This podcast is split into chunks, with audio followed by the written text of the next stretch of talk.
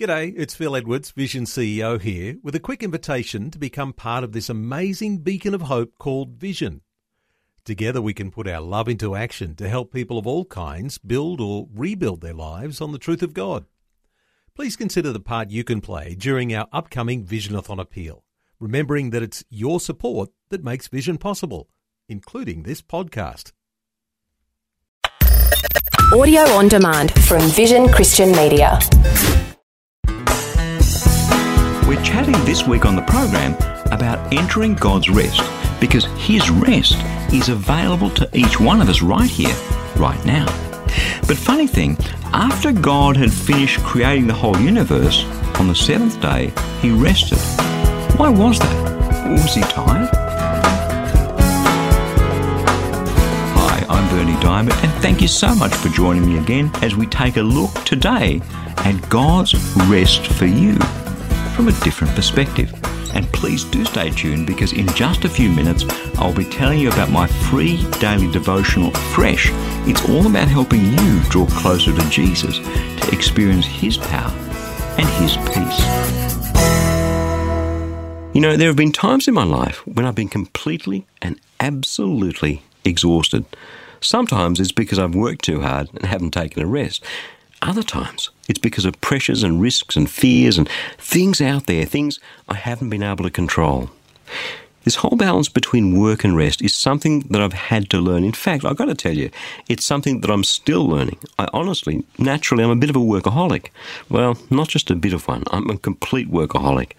And so getting balance between work and rest right has been an important lesson for me to learn. Both working too much and working not enough, it turns out, are extremes that aren't part of God's plan for our lives.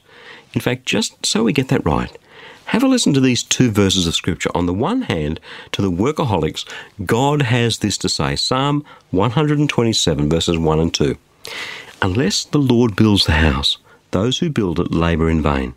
Unless the Lord guards the city, the guard keeps watch in vain. It is in vain that you rise up early and go late to rest, eating the bread of anxious toil, for he gives sleep to those whom he loves. Sobering. But on the other hand, have a listen to this Proverbs chapter 20, verse 4. The lazy person doesn't plough in season. Then the harvest comes, but there's nothing to be found. So, as it turns out, God's plan is for us both to work and to rest. And in fact, right in the first couple of chapters of the Bible, he actually lays this out with sharp clarity, with a clarity that can and should form the foundations of our understanding of work and rest. I guess most of us realize that the first couple of chapters of the Bible, Genesis, the first book in the Bible, are about God creating creation, God taking nothing and turning it into something. In the beginning, God created the heavens and the earth, it starts off. And then the wonderful story of all the things he created the light and water and dry land and the sky and plants and birds and animals and, and eventually us, people in his own image. A couple of chapters, two or three pages about the creation of the universe. It's pretty easy to kind of skim over them and think to ourselves, oh, yeah, okay, so God, God created everything. Until we engage with the things he created a trillion, trillion stars. A universe so big it takes light, which travels at 186,000 miles or, or 300,000 kilometres every second. It takes light 93 billion years to travel from one end of the known universe to the other. And, and that's just the known universe. As the NASA website tells us, no one knows if the universe is infinitely large or even if ours is the only universe that exists. And then, then you look at all the small things and the intricate things. Atoms, cells, living organisms, animals, plants, people, and they are so wondrous and so amazing. Take, take the human body, a heart that beats a couple of billion times in a lifetime, to pump blood through 60,000 miles or 96,500 kilometres of blood vessels to the 60 or 70 trillion cells in our body of which around 1.1 trillion make up the human brain, which puts any computer you'd care to name absolutely to shame. Yeah, God created the creation, and any thinking person who spends just a couple of minutes engaging with any part of that creation, well, you have to be blown away by what you see.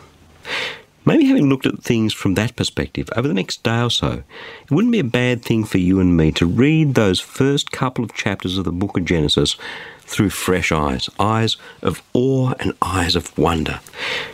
Now, I start off with this because obviously creating this stunning, amazing, humanly incomprehensible, and unfathomable universe, it wasn't a trivial exercise. It, required creativity, imagination, and a mighty, mighty effort. I say that as someone who's been exhausted just digging a little trench in my backyard for a water pipe. Now, have a listen how the first account of this amazing act of creation winds up, beginning at Genesis chapter 1, verse 31. Now, God saw everything that He'd made, and indeed it was very good. And there was evening and there was morning on the sixth day. Thus the heavens and the earth were finished, and all their multitude. And on the seventh day, God finished the work He'd done, and He rested on the seventh day from all the work that He'd done. So God blessed the seventh day and hallowed it, because on it God rested from all the work that He had done in creation. So He, he builds this whole universe, and then He rests. The Hebrew word for rest used in that passage a couple of times is the one from which we get the English word Sabbath. Now, here's the thing you have to ask yourself, why did God rest? I mean, why? Okay, it was an amazing thing that he did. Totally, totally blows my mind. But why did he rest? Did he have to rest? Was he exhausted somehow, like, like Berni digging that little trench, moving a few barrows of soil from his backyard?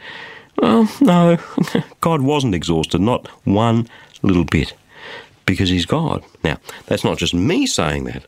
I say that because that's exactly what God's word says about him. Have a listen to Psalm 121. A tired man looking up for God's help says, I lift up my eyes to the hills. From where will my help come?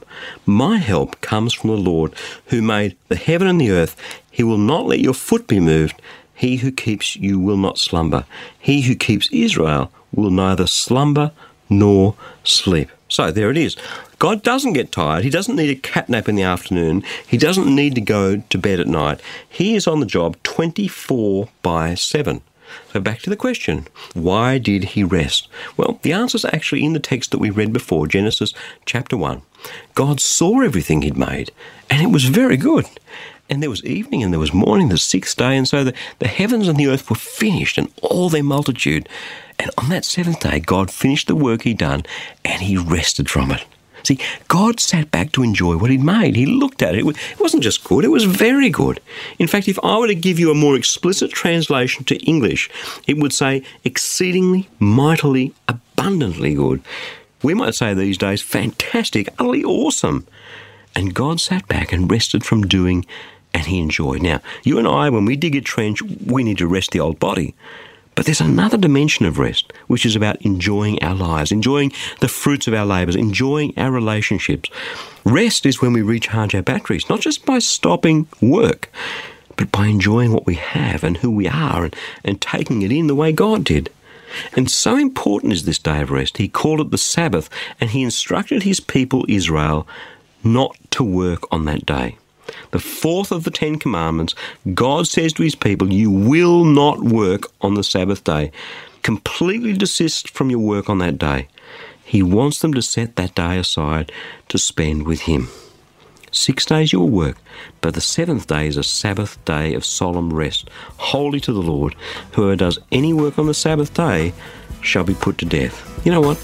I actually don't think we're that good at resting anymore, at enjoying what we have and setting a day aside for God. Too many things to do, too many places to go, too many people to see.